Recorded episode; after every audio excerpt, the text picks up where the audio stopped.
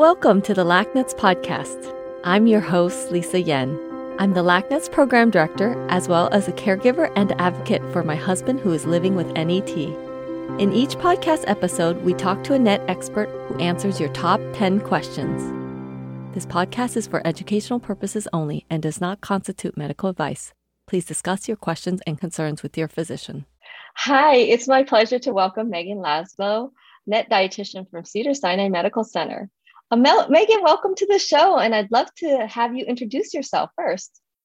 Oh, thank you, Lisa. It's so wonderful to be here. Thank you for inviting me.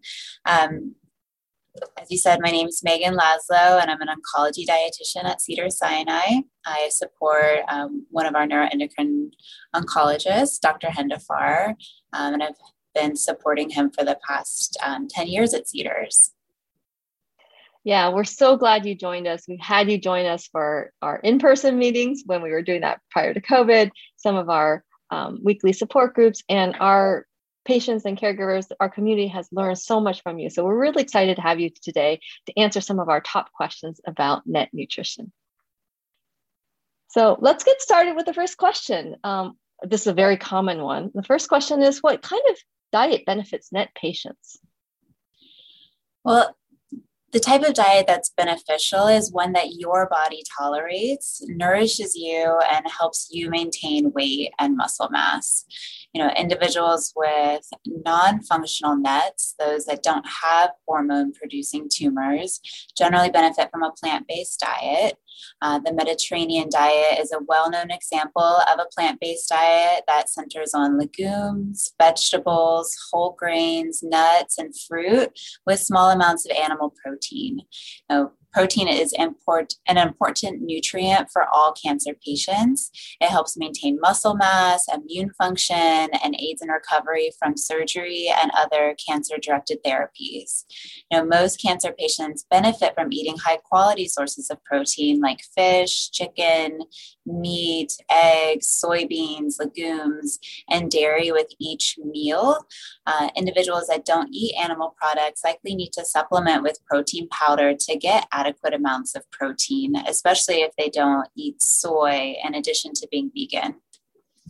You know, individuals with functional nets that have hypersecretion of the hormones serotonin, gastrin, glucagon, vasoactive intestinal peptide, and somatostatin often suffer from diarrhea. So, the best diet for these individuals is one that helps manage diarrhea by slowing GI motility and increasing absorption of fluids and nutrients.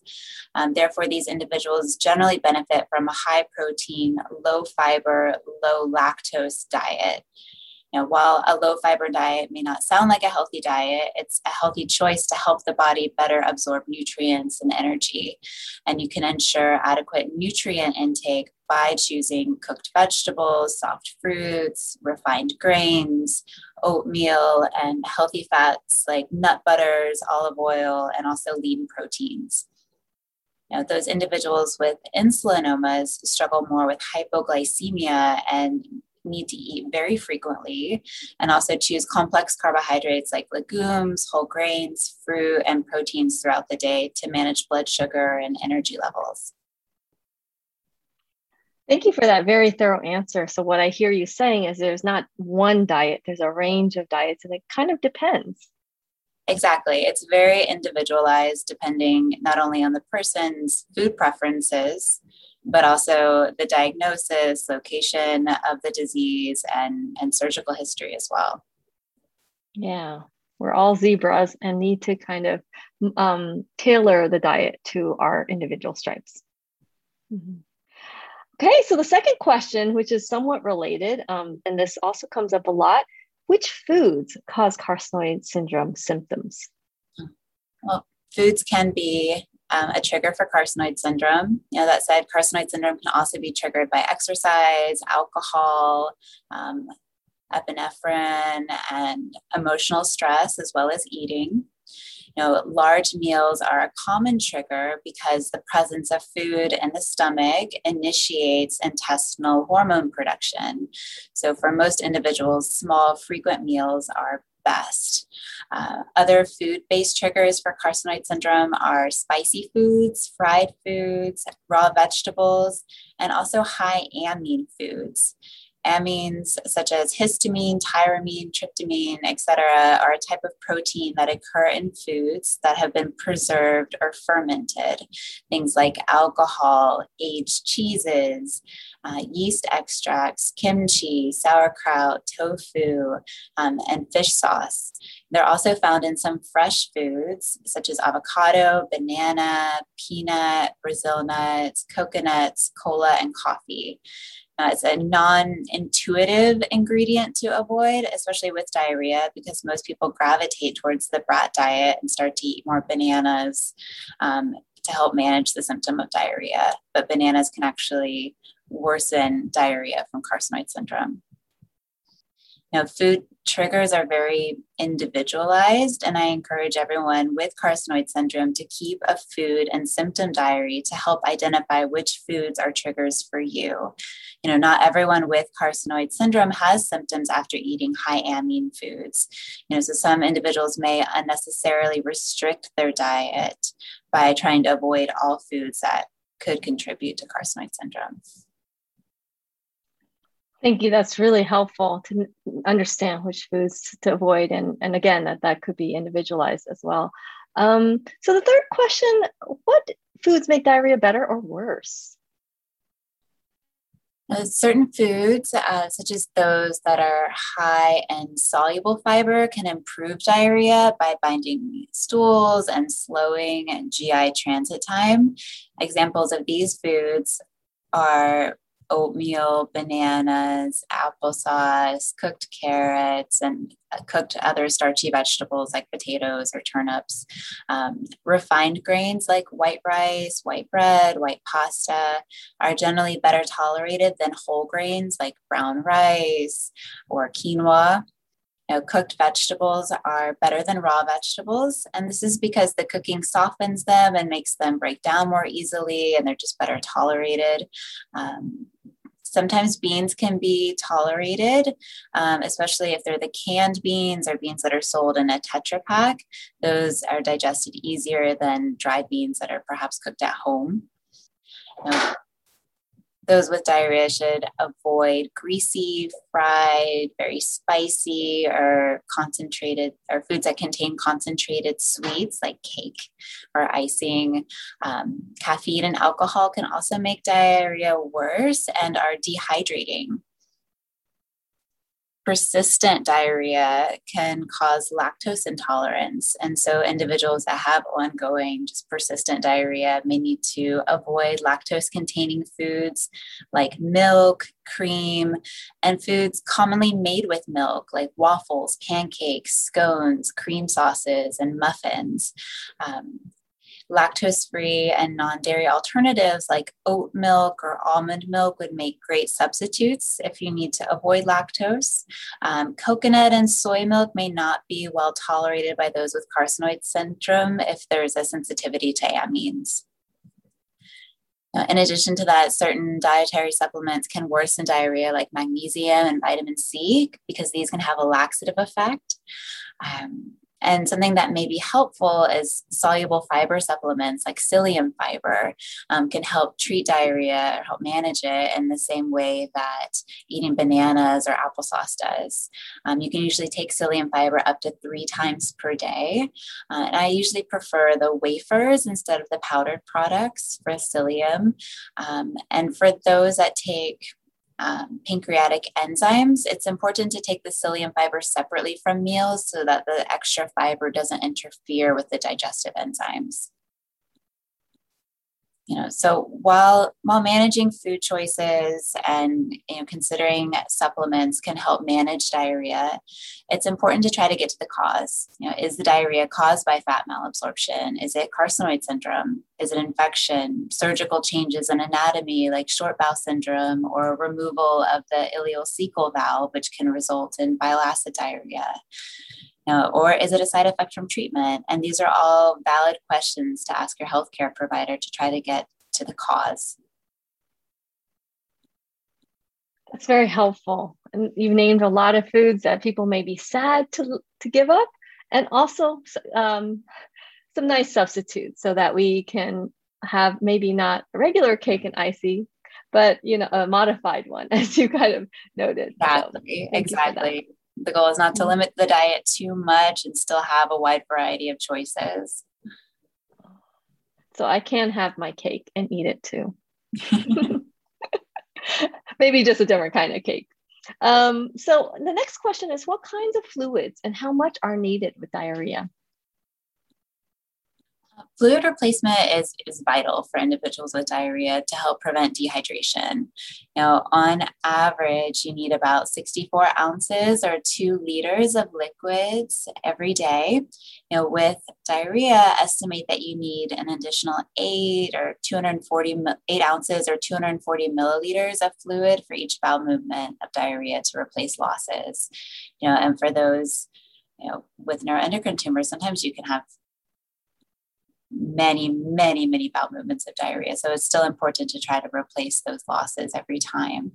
You know, good fluids for rehydration include um, rehydration beverages like Pedialyte and sports drinks. You know, Pedialyte is more concentrated in electrolytes and has about as much sugar as the low sugar sports drinks. So I think it's a really great choice, um, especially if you're struggling with, with rehydrating yourself. Uh, I would caution against mo- some products labeled as electrolyte water because they may be deceptively low in electrolytes and are not good for rehydration in a clinical sense. Um, if you don't have sensitivity to tomatoes from carcinoid syndrome, tomato juice is also good for rehydration because it's high in sodium and potassium. Um, other liquids high in electrolytes are, are things like broth, vegetable broth, beef broth, um, coconut water, and juice. Know, and if drinking liquids is difficult, you could also try eating high water content foods like fruits, oatmeal or cream of wheat, soups, smoothies, and popsicles can also help with hydration. Thank you for that. There's lots of helpful practical suggestions there. And I know this question comes up a lot. So thank you for those suggestions. So our next question is, which dietary supplements are beneficial for NET patients? Oh, that is a common question.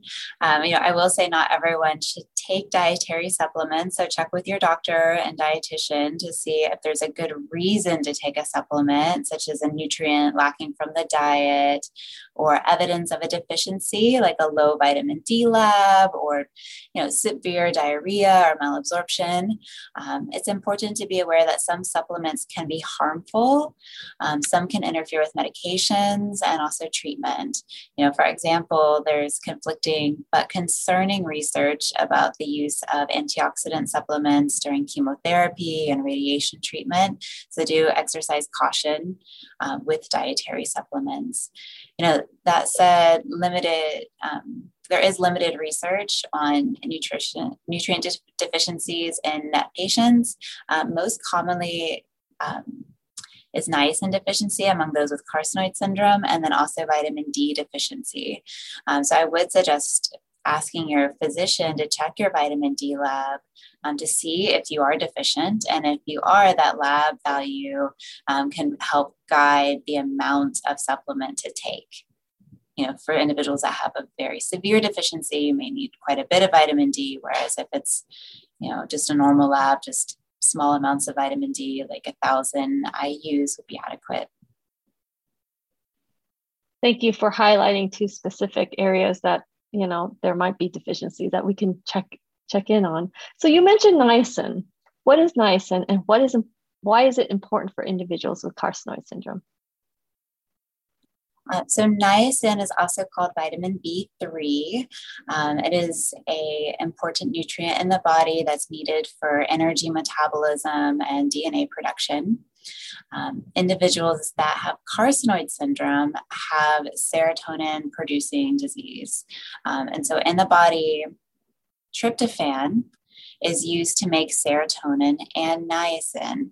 When this happens, most of the body's tryptophan gets used to make serotonin instead of being used to make niacin. And so, without adequate tryptophan to produce niacin, a deficiency can occur. In other words, the presence of carcinoid syndrome increases demand for niacin.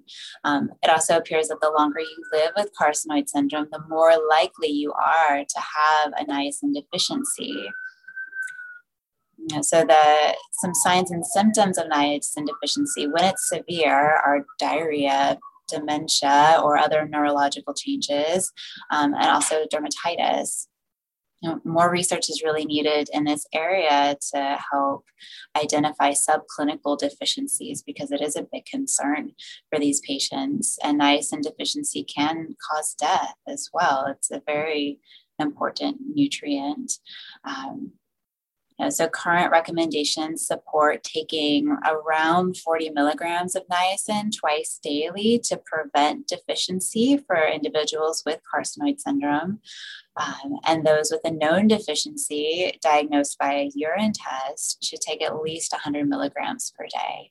Uh, and I think it's important to find these low dosages of niacin because high dosages of niacin that are commonly available in pharmacies um, or online can cause flushing of the skin and be it can be quite uncomfortable um, although this flushing is different than the flushing that occurs with carcinoid syndrome Thank you for that. Um, and, and that exercising caution with the dosing as well. Um, so our next question is, how does fat malabsorption affect digestion? So we hear a lot about fat malabsorption with the somatostatin analogs. Tell us a little bit about that and how that might affect digestion. So, for NET patients, um, fat malabsorption is commonly caused by treatment with somatostatin analogs like octreotide and lanreotide. Um, it can also happen when there's disease of the pancreas. Uh, a recent study showed that 40% of patients on somatostatin analogs developed pancreatic exocrine deficiency. And this means that the pancreas isn't producing enough digestive enzymes. And this lack of enzymes causes malabsorption, which is a condition where the body can't fully break down and absorb nutrients, primarily fat. Um, when this happens, any fat that can't be broken down and absorbed passes through your intestine. Um, and this can cause abdominal gas, bloating, cramping, and diarrhea. Um, individuals with fat malabsorption may also see oil floating in the toilet with bowel movements or uh, see yellow or orange stools and these are sometimes termed light colored stools. Um, so these clinical signs and symptoms of steatorrhea mean that the fat that you're eating in your diet is, is going through you undigested and unused. Um, and this is problematic not only because it causes these symptoms, but if your body isn't able to absorb the fat that, that you're eating, you don't get the calories or the energy from your food. Um, and this can result in weight loss, and malnutrition. And it can also result in fat soluble vitamin deficiencies, including the vitamin D deficiency that I mentioned earlier. Thank you for that. Um, and, you know, that ties back into what you were saying earlier about the vitamin D deficiency. So it's important to kind of make sure we have appropriate supplementation. Um, so, follow up question to that How do I know if the prescription enzymes are working? Well, the enzyme should help with those GI symptoms the gas, the bloating, the diarrhea, the, the color of the stools should be brown. Um, they shouldn't, you, shouldn't, you shouldn't see oil. Um, so if you see those signs and symptoms resolved, then that's one way to identify that they're effective. Um, the prescription enzymes can also help with weight loss. So if you continue to have GI symptoms and weight loss after starting enzymes, you know, first be sure that you're taking them appropriately. Make sure that you're taking them with your first bite of your meals and your snacks. Um, you may need um, additional enzymes with multiple course meals if you're having a lengthy dinner or a holiday meal where you're having multiple courses over a long period of time. Um, if you're having second helpings or desserts, be sure to take your enzymes again. Um, enzymes also need to be taken with snacks as well. Know, I usually tell my patients if they're just snacking on a piece of fruit like an apple, they don't really need to take the enzymes with that because it's just pure carbohydrate. But for most foods that are, are mixed that contain proteins and fats as well, you should be sure to take the enzymes with those foods. Um, and then, you know, be sure to take them at the beginning of your meal, usually around the first bite. If you take them before, after your meal, it decreases the effectiveness um, because you really want those enzymes to travel with the food that you've eaten through your digestive tract um, so that they can open up when they get to the small bowel and, and help break down the food. Know, that said, if the enzymes are ineffective and controlling your symptoms and you're taking them appropriately, you may need a higher dose. You know, the adult dosing range is actually quite large at 25,000 to 80,000 lipase units per meal. So if you look at your dosage and see the number of lipase units that you've been prescribed and it's really low, let's say it's 6,000 lipase units per meal, that's not going to be effective. So if you think you're not getting the full benefit from taking them, follow up with a prescribing physician. You know, sometimes you just need a higher dose than you're taking. And I do um, advise against over the counter enzymes that are non prescription enzymes. You know, these are poorly regulated and the dosing is usually too small to be effective. So if you have difficulty affording a prescription, ask about assistance programs. Thank you for that. So many helpful uh, tips and pearls that you mentioned, and so many common um, questions that come up surrounding the enzymes. Um, and just like you said with diet, it needs to be customized, right? There's not a one size fits all. Right. Yeah. Um, so another question that comes up often um, is, uh, and this area of bacteria o- overgrowth. So, what is small intestinal bacterial o- overgrowth or SIBO? So, we commonly call this SIBO. SIBO is a, a, disease in which the small intestine is abnormally colonized by a large number of bacteria or abnormal types of bacteria. And so while there isn't current research that links SIBO with NETs, um, there is evidence that disrupt, disruptions to the protective mechanisms um, that prevent bacterial overgrowth um, can be affected by individuals with NETs. You know, so those um, protective mechanisms that can be disrupted that relate to NET patients include uh, reduced gastric acid and pancreatic secretions, um, surgical changes to small bowel anatomy, such as strictures, fistulas, um, the creation of blind loops, and also the removal of the ileal ileocecal valve. Um, and patients that have had extensive intestinal resection that resort, results in short bowel syndrome are also at risk for SIBO. Yeah, and the signs and symptoms of SIBO overlap with most NET symptoms and include abdominal pain, bloating, um, flatulence, and excessive gas production, um, and diarrhea. You know, SIBO can also cause fat malabsorption as well. You know, so if you, you feel like this maybe something that you're at risk for, you just feel constant bloating that's not resolved by other measures like taking enzymes and things like that, and you just feel like something's wrong, you know, follow up with your doctor, see if you can meet with a gastroenterologist. Um, the, the test for SIBO is to do a breath test, and then the treatment is usually antibiotics that um, help control levels of bacteria in the intestinal tract. Thank you for that. And that's really helpful to shed some light on this area. Okay, the last question, but definitely not the least. This comes up quite frequently. Meghan, what can be done to help with weight gain? I'm so glad that you asked that question because I think that weight gain is can be such a struggle, especially for individuals that are having persistent diarrhea um, or don't want to eat, struggling with eating, or are having side effects from treatment that are impairing oral intake. Um, so, some things that can be done are, you know, one, try to eat throughout the day. Try to eat something every three or four hours. You know, make sure that that something has a good source of quality protein like chicken or fish, um, maybe a protein powder you know, for example, a protein shake could be a great way to, to supplement the diet, especially if you don't feel like eating but know it's time to. Um, so smoothies can be made um, to be quite caloric. I think the trick with the smoothie is, you know, one, make sure you have a source of protein in it, um, and that could be protein powder.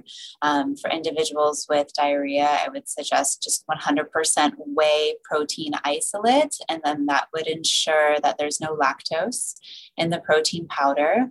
Um, fruits are a great addition. And whatever liquid you want to use is fine, maybe almond milk or something like that, since you already have the source of protein being the powder. And then make sure you add some source of fat. And that's what's going to give the smoothie more calories. And that could be a tablespoon of almond butter, it could be a tablespoon of coconut cream if that's something your body tolerates. It could be avocado if you wanted to do more like a green smoothie. Um, but those sources of fat are going to make it um, higher in calories and help with weight gain. You know, other options would be to purchase ready to drink nutrition shakes. Uh, and there's a wide variety of these options. Um, they can be very caloric. So, one of the highest calorie options in this realm is, is Boost High, ca- very high calorie. Uh, and this is a product that's eight ounces and has 530 calories in it. Um, it's also very high in fat. So, for individuals taking enzymes, you may need more enzymes with this than you do with most of your meals um, just to help your body digest it but it can help with weight gain. Um, another option is um, Boost Soothe. This is a clear liquid option that is eight ounces and 300 calories, but a lot of our patients like it because it's not sweet. Um, so that is a good um, option for those that don't like sweets. That said, it doesn't mean it's low in carbohydrates. So for individuals with di- diabetes or struggling with hyperglycemia, Boost Soothe isn't a great option, but I would suggest a, a, low sugar nutrition drink. And that could be one that's formulated for diabetics, like Boost Glucose Control or Glucerna. Um, another option is by Orgain. Um, they make a vegan option that is also low sugar and very similar to a diabetic shake. Um, and so those the supplemental nutrition drinks can really make a difference. Um, I find that you may need to drink two a day to help if you're really not able to eat that much. Um, but those products can be quite helpful in addition to trying to eat small, frequent meals throughout the day. Um, and then yet another option for individuals with fat malabsorption would be to consider using what's called um, MCT oil or medium chain triglyceride oil. And this is a special type of fat um, that you could add to your food um, that you don't need pancreatic enzymes to digest. It's just readily absorbed. Um, so that could be another way to just get an extra 100 calories from trying a tablespoon of that once per day, see how your body tolerates it, and maybe use up to three tablespoons a day. You could add it to a smoothie, you could add it to toast, um, or other things just to give it a calorie boost. Thank you. You again gave lots of little practical little tips. And um, as we've been talking about throughout, a lot of individualizing care because there's so many things to navigate, not only with NET, but with potential diabetes with the high fat content in some of these as well. Okay.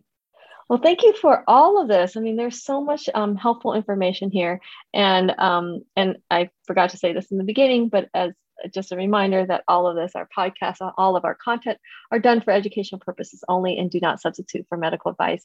So we encourage all listeners to talk to your medical team if you have any questions or concerns about your individual care or treatment. As we heard today, so much of this needs to be in, individualized. So it's really important to, um, to include your medical team and to talk to them and ask them about uh, your individual care.